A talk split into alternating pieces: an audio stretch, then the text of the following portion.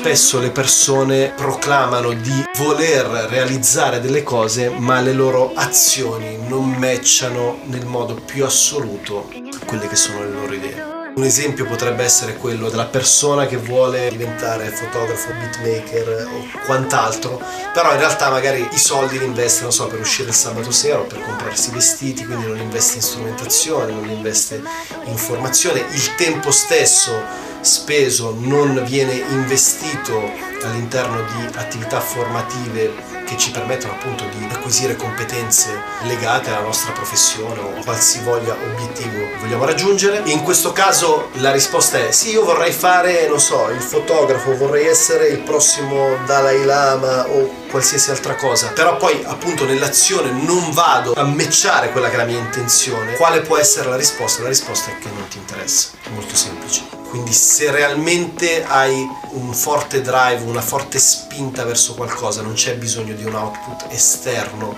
che ti venga a dire ok, andiamo, ti accompagno, andiamo a vedere quali sono i migliori obiettivi per far sì che tu sia più performante quando vai a fare la foto ritrattistica o piuttosto andiamo a vedere i templi a Chiang Mai per vedere dove tu possa, non so, avere delle istruzioni specifiche per diventare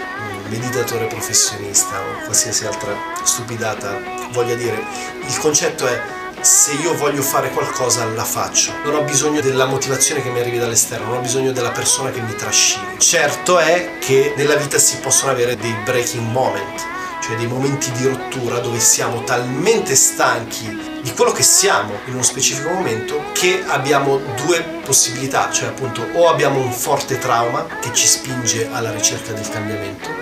quindi di conseguenza se ricerchiamo un cambiamento il nostro pensiero, il nostro focus si sposta e le nostre azioni si spostano di conseguenza e da lì inizia il procedimento di cambiamento,